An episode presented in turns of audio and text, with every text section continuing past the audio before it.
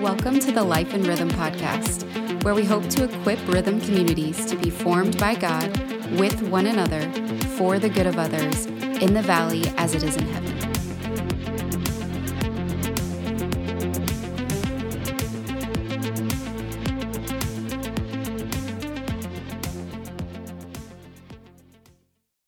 Welcome back to episode four of the Life in Rhythm podcast. Good to be with you, Adam.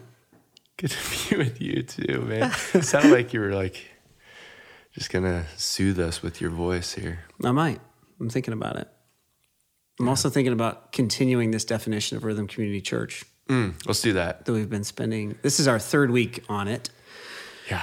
And so let me just remind everyone that the entire definition is that Rhythm Community Church exists to equip the diverse rhythm communities that are fixing their eyes on Jesus, taking him up on his invitation to rest and recover their life, walking and working with him on mission as they learn to live freely and lightly for the good of others.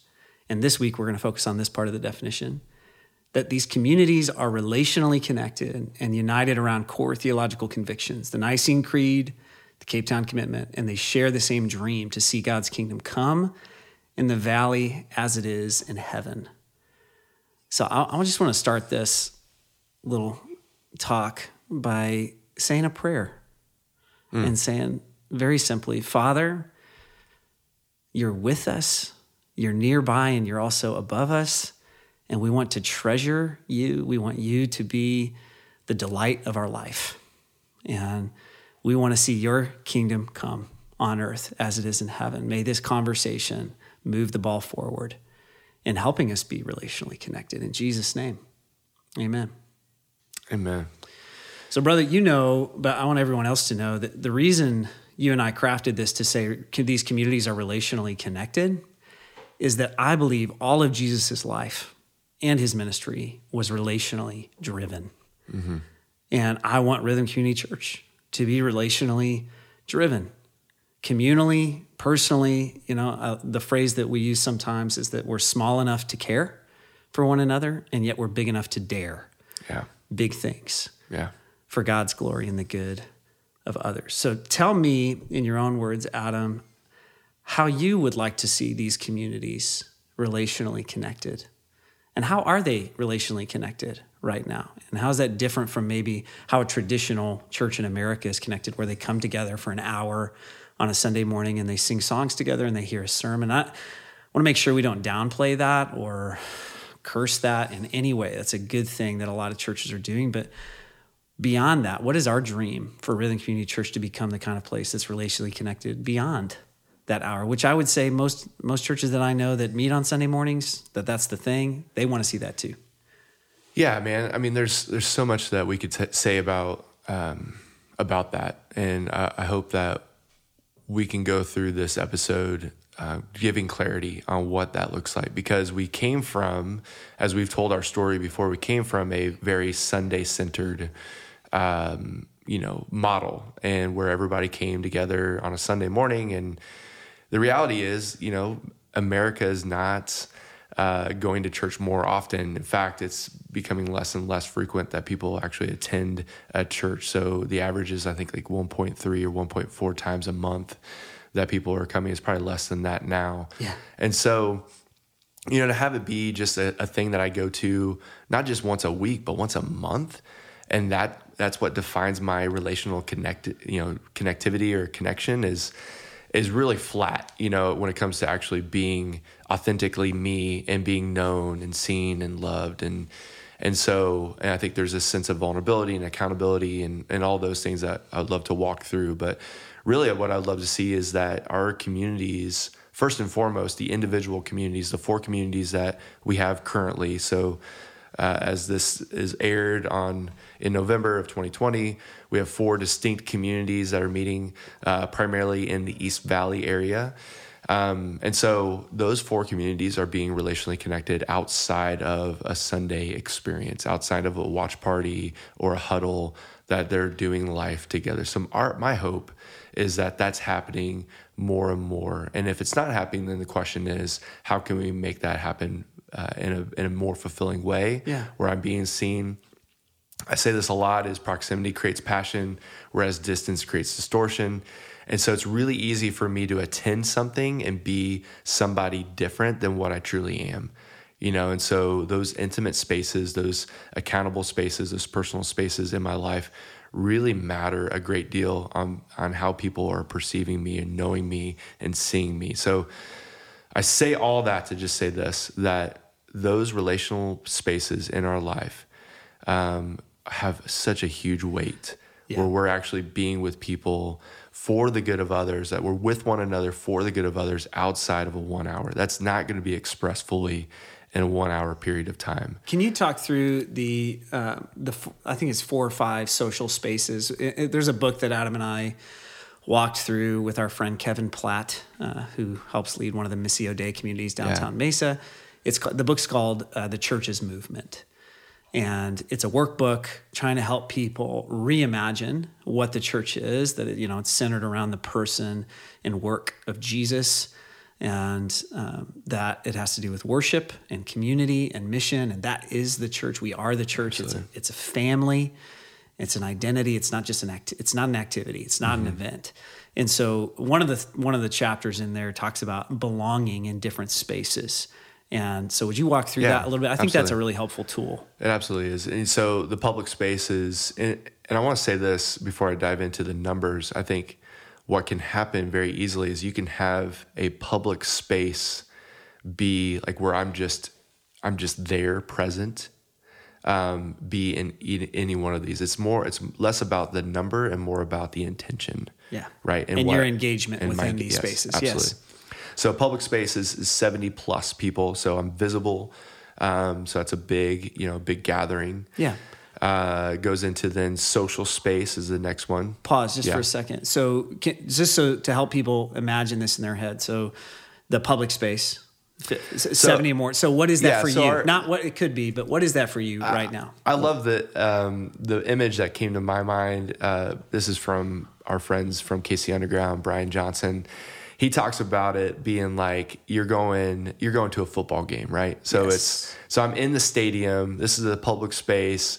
Like there's some unity around that. Like if you ever been to a sporting event, you know you're you you'll chest bump and like high five people, total strangers, you know, because They're wearing the same colors Yeah, they're wearing you. the same colors. They you know the team you know scored the points and did So that's a good right? example of public space. So yeah, it's like we're connected, we're for one another in terms of like, you know, we're there, but like you're not gonna in that public space, you're not gonna like chest bump and high five the guy that's like you just met and then sit down like at halftime and be like, yo, bro, like, um, I'm really having a hard time with my marriage.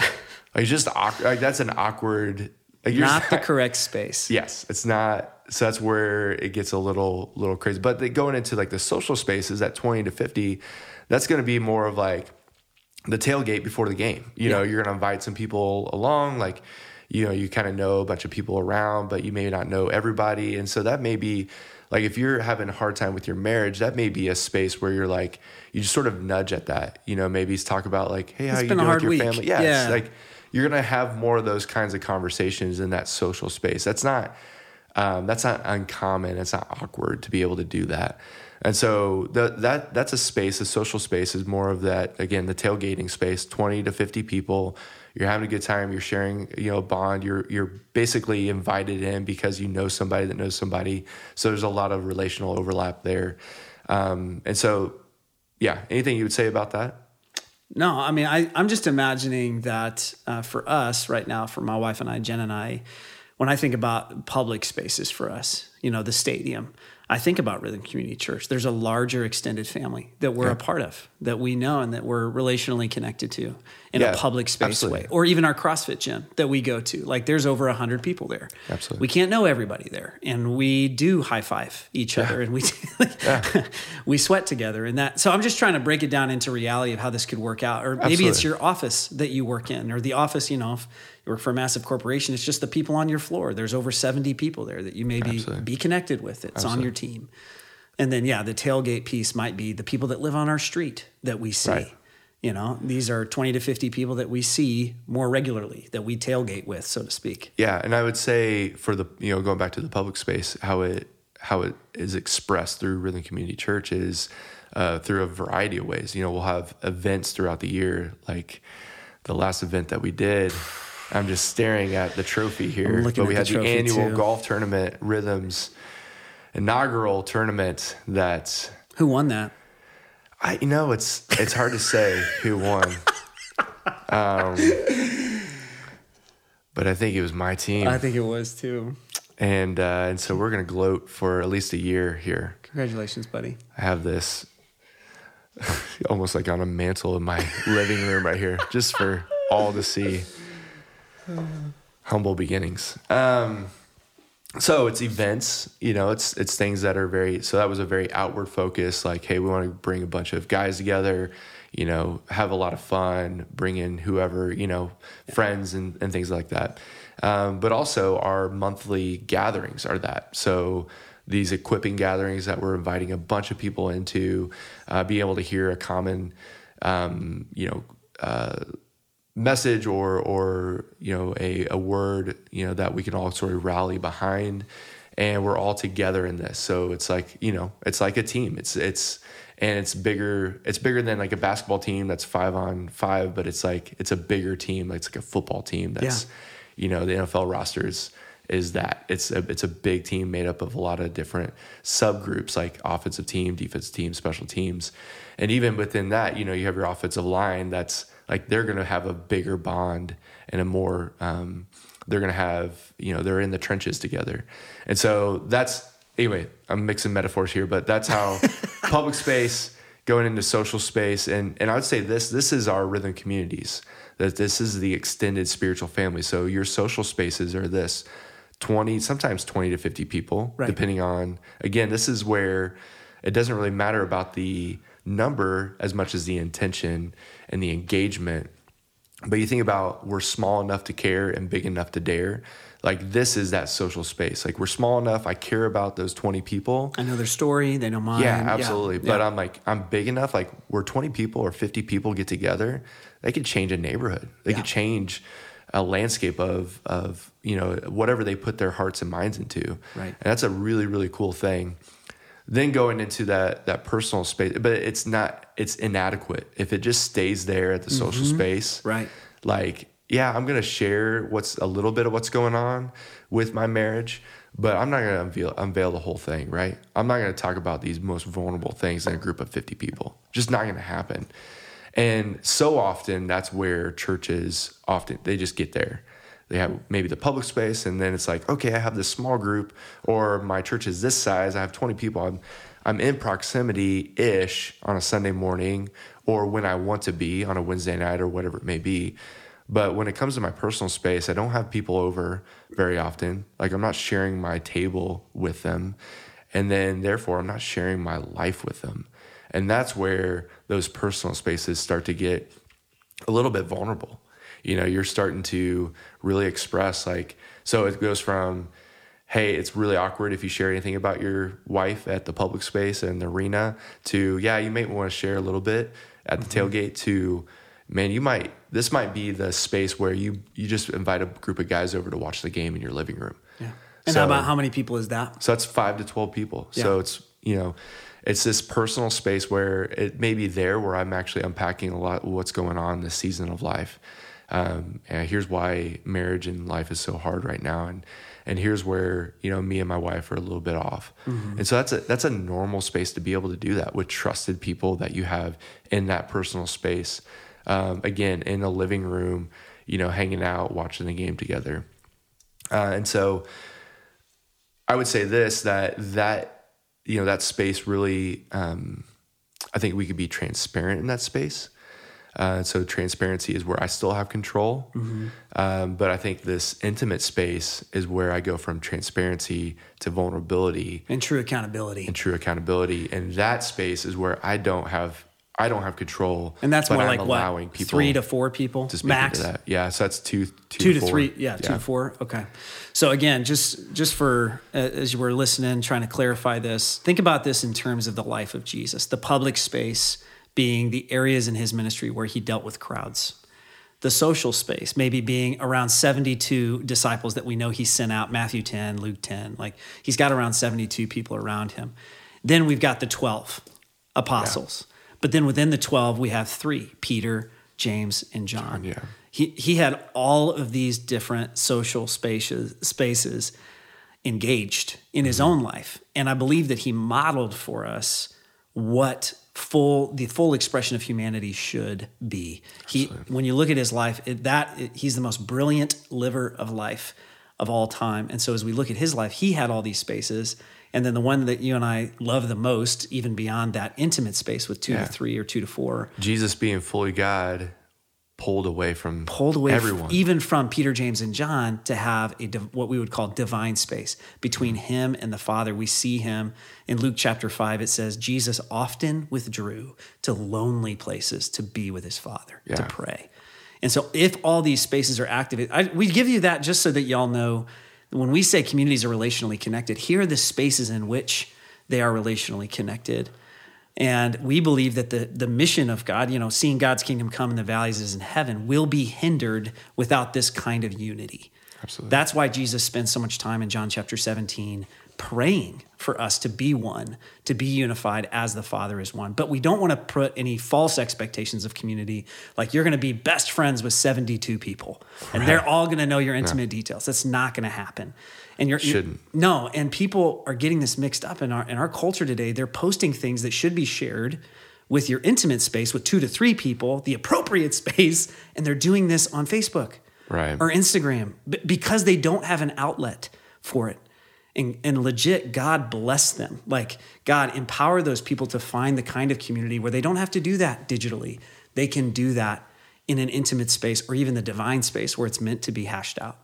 Those really deep dark things. Yeah, man. There's there's a ton of things that are spinning in my mind, and I think um, going back to the divine space is if I'm not connected to the Father, then every other space is incomplete. Yeah, I am a um, I'm a lesser version of myself in those spaces when I'm not connected to the Father. Yeah, when I'm not connected to Jesus as Lord. Again, going back to our our definition is that if I'm not fixing my eyes on Jesus, then I can't adequately have that personal space. I'm only going to share what I want or think what I, or, or excuse me, I, what I'm trying to say is I'm only going to share what I think others want to hear, right? Yeah. Not what's going to be best for me in being closer to Jesus and closer to one another or loving God and loving others. Yeah. Going back to what we said uh, in the last podcast that, you know, Jesus says, I do what I see the Father doing. So his actions come from a place of intimacy with his father. Mm-hmm. I, I, not only say what the father is saying, but I, I say it how the father wants me to say it. It reminds me of our invitation in John chapter 15, where Jesus calls us to abide in him in that divine space, and out of that to bear much fruit mm-hmm. for God's glory and the good of others. And if we have that divine space, we're able to, like you're saying, interact freely and more of ourself, becoming more of ourself in Christ in yeah. those different spaces. And so I, I just think this is huge because Rhythm Community Church is not going to thrive without life together. Legitimate yeah. life together stemming from a place with the Father. And also another thing that will destroy our community is is lies. Yeah. False truth yeah. about who God is in that divine space, as well as who we are in light of who God is, which is why we said, you know, the Nicene Creed, which is around 325, uh, it actually started on my birthday in Nicaea. 325. That's how I remember that, June 19th. 325. And then it was, you know, it has to do with Trinitarian God the Father, God the Son, God the Holy Spirit. Here are a summation of truths through Genesis to Revelation that we can all agree on. These are hills yeah. That we would die on. We encourage you, that's in the show notes. You can go back and see why the Nicene Creed still matters yeah. today, as well as the Cape Town commitment. And I could talk about this for way too long. So I'm yes, going to please try not to. Please don't. Can I just say? But we, yeah, I, I, do want to say this before yes, you jump in. Please. Is that we will, we're going to be, no, I think it's great. I think what everyone needs to hear is that we're going to unpack this in later episodes. Yes. So we're going to unpack the Nicene Creed and why we're using that um, outside of that brief explanation that Matt just gave. And then the Cape Town commitment is, you know, it's, it's pretty lengthy. And so what, but we want to go through it in, in, in a way that's honoring that and, and really capturing the why behind it. But go ahead and, and give us a summation of what why we're using that, what it is exactly. Yeah, so the Cape Town commitment, if you just go to, I think it's Lausanne, uh, talking about Lausanne, Switzerland, that's L A U S A N N E. Yeah, we'll put that in the show notes Dot as well. org. Yeah, we'll put that in the show notes. But the Lausanne movement started in 1974 with Billy Graham, John Stott, Francis Schaeffer, these theological giants, you know, that were really reaching so far beyond the United States in terms of gospel like proclamation embodiment these guys were having an impact in asia and south africa and australia and all over the place you know south america and they got together in 1974 to say okay how do we bring the whole church together so that we're proclaiming and embodying the whole gospel to the whole world that was kind that was one of their statements you know all of the gospel all of the church for the whole world and so they got together and they came up with here's the Lausanne Covenant. These are things that we agree on, like the Nicene Creed. Here's a summation of Christian beliefs that make us distinct from Islam, distinct mm-hmm. from Mormonism, distinct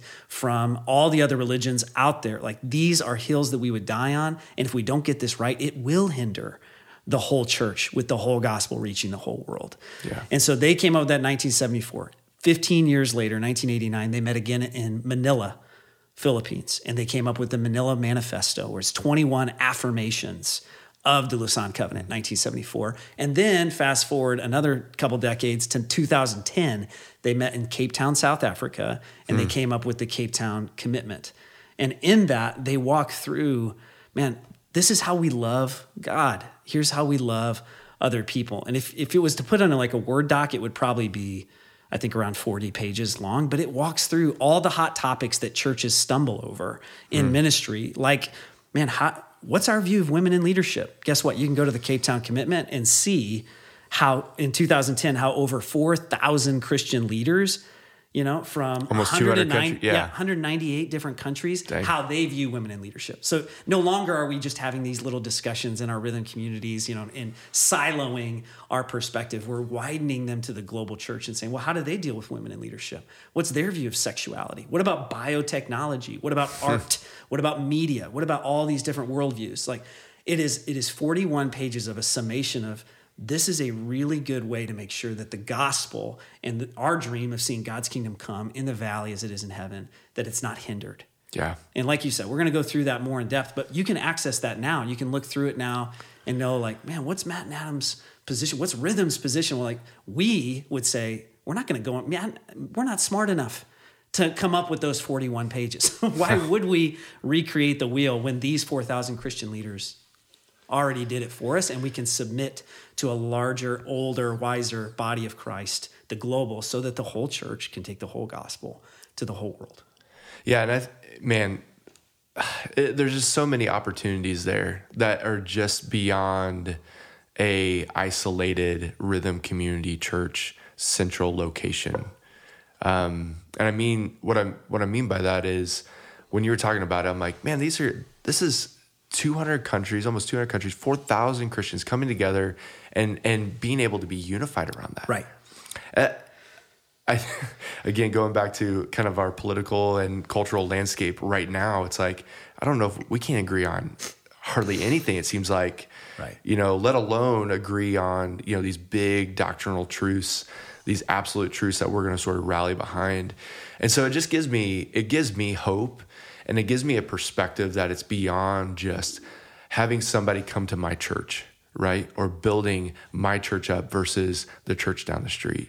It really does, hopefully, eventually unhinder the growth of the gospel, not by a, a particular brand or location or uh, you know tribe, but it's like it's connecting all of those together and saying, can we agree upon this? Yeah. And so I think about like my friends and and people in the valley that I, we're connected with and and it's like hey I, I can't give up and, and don't want to give up on my church it's like hey great like continue to be connected with your church and there's a lot of incredible churches out there that we affirm and that we're supporting and that we partner with um, the surge network is is been a huge blessing for us yep. and is connected with you know i don't know how many different hundreds of churches all around the valley um, and so that's just a huge opportunity for us to say, hey, this is not about Rhythm Community Church and our brand, but it's how can we best support and come alongside our our our spiritual family. Yeah. To be able to actually see this this thing, this dream come to life to say God's kingdom is coming in the valley as it is in heaven. Yeah. It's going to take beyond just our Rhythm Community Church. It's going to take a partnership with believers that say, "Hey, we believe in we believe in this." Yeah. And we're with you. Yeah. That's awesome. Yeah. And if it's cool with you, um, I would love to close this podcast out by praying the prayer that's at the end of the Cape Town commitment. It's very short, it's just one sentence hmm. that just simply, and so if you all would pray this with us in the name of the Father and the Son and the Holy Spirit, and on the sole foundation of faith in God's infinite mercy and saving grace, we earnestly long and pray for a reformation of biblical discipleship and a revolution of Christ like love. We make this our prayer and we undertake this, our commitment, for the sake of the Lord we love and for the sake of the world that we serve in his name. Amen. Amen. Thanks for being with us. We'll see you next week.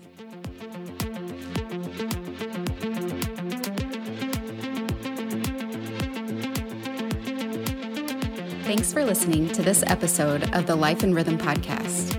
We are on mission to live freely and lightly with one another for the good of others. Peace.